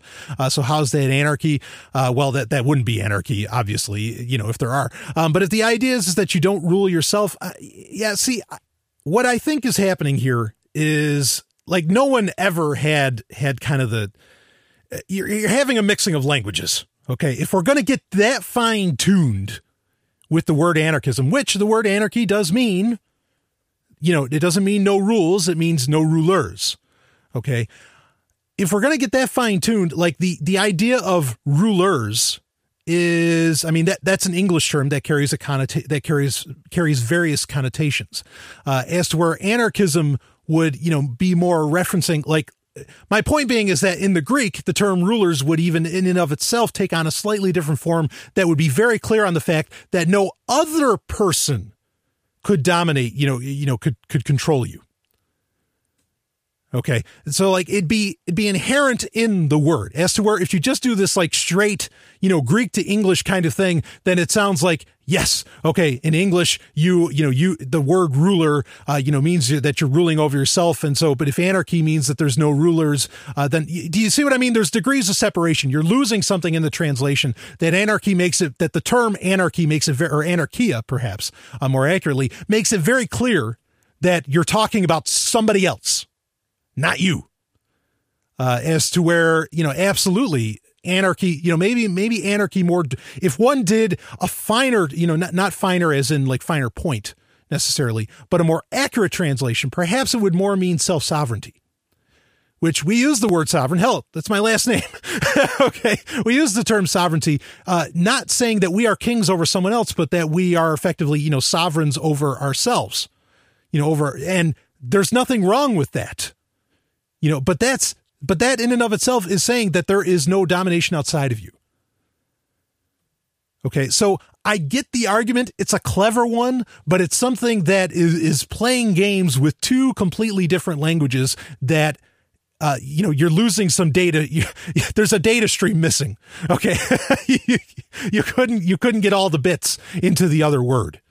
Uh, that's that's kind of my response to that is that just the, the, translation doesn't really work. So I think, you know, I get it that anarchism, you know, does carry a really negative connotation, but unlike capitalism, which also carries a very negative connotation, uh, the negative connotation wasn't initially meant to be there. As to where with capitalism, it was meant to be negative from the get go. Uh, take the word libertarian. This is amazing. You know, libertarians, the original people that used the word libertarian were communists. If you go to Europe and you say libertarian, they think you mean communism.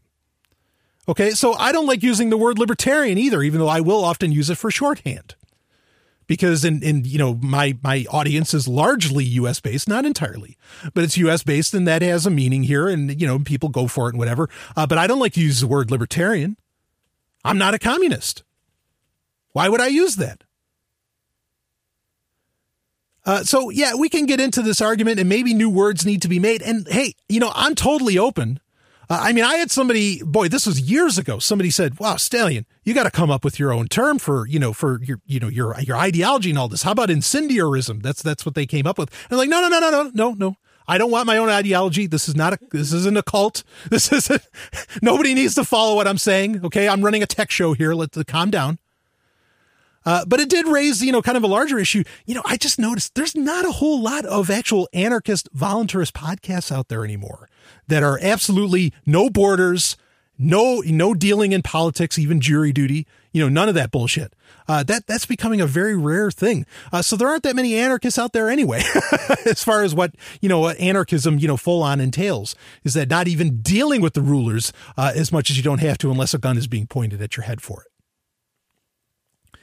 Um, so, but I'm open to like voluntarism was a good word. Of course, the guy that originally came up with voluntarism specifically said that it means no voting whatsoever. But I challenge you to find a voluntarist that doesn't that that that doesn't think uh, or you know that that says voting is a bad idea anymore. Most of them go ahead and vote and even run for fucking office. It's mind-boggling to me.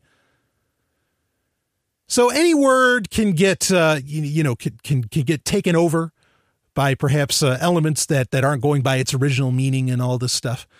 Uh, anarchism is a great word because it's so old and it, you know, it has such a long tradition, and most of that tradition really isn't violent. Most of it. Uh, so uh, you know, and as far as like like you know, some people ask me, well, you know, where does your school of anarchism come from and all that? I, I, mean, if you really want to get into that shit, you know, adding stuff on. I mean, I guess the closest thing is I'd fall under maybe the egoist anarchist camp. Uh, you know, market anarchist. That's fine with me too. But whatever. That, that's you get into all this semantic stuff and it just gets crazy. Anarchism has a meaning. It's not a negative meaning. It was never a negative meaning. It was never initially used as an insult. So run with it. As to where all these other terms have either been co-opted or they were negative from the get-go. Why use them? Anyway, hope that answers the question. Carpe Lucem, everybody. You I'll see you on just the other side. experienced Sovryn Tech. Go to sovryntech.com. That's S O V R Y N tech.com and connect with us there. Find links from today's show and catch our podcast feed. Sovryn Tech is copy heart. Copying art is an act of love, and love is not subject to law. So please share the show however you like. Welcome to the evolution.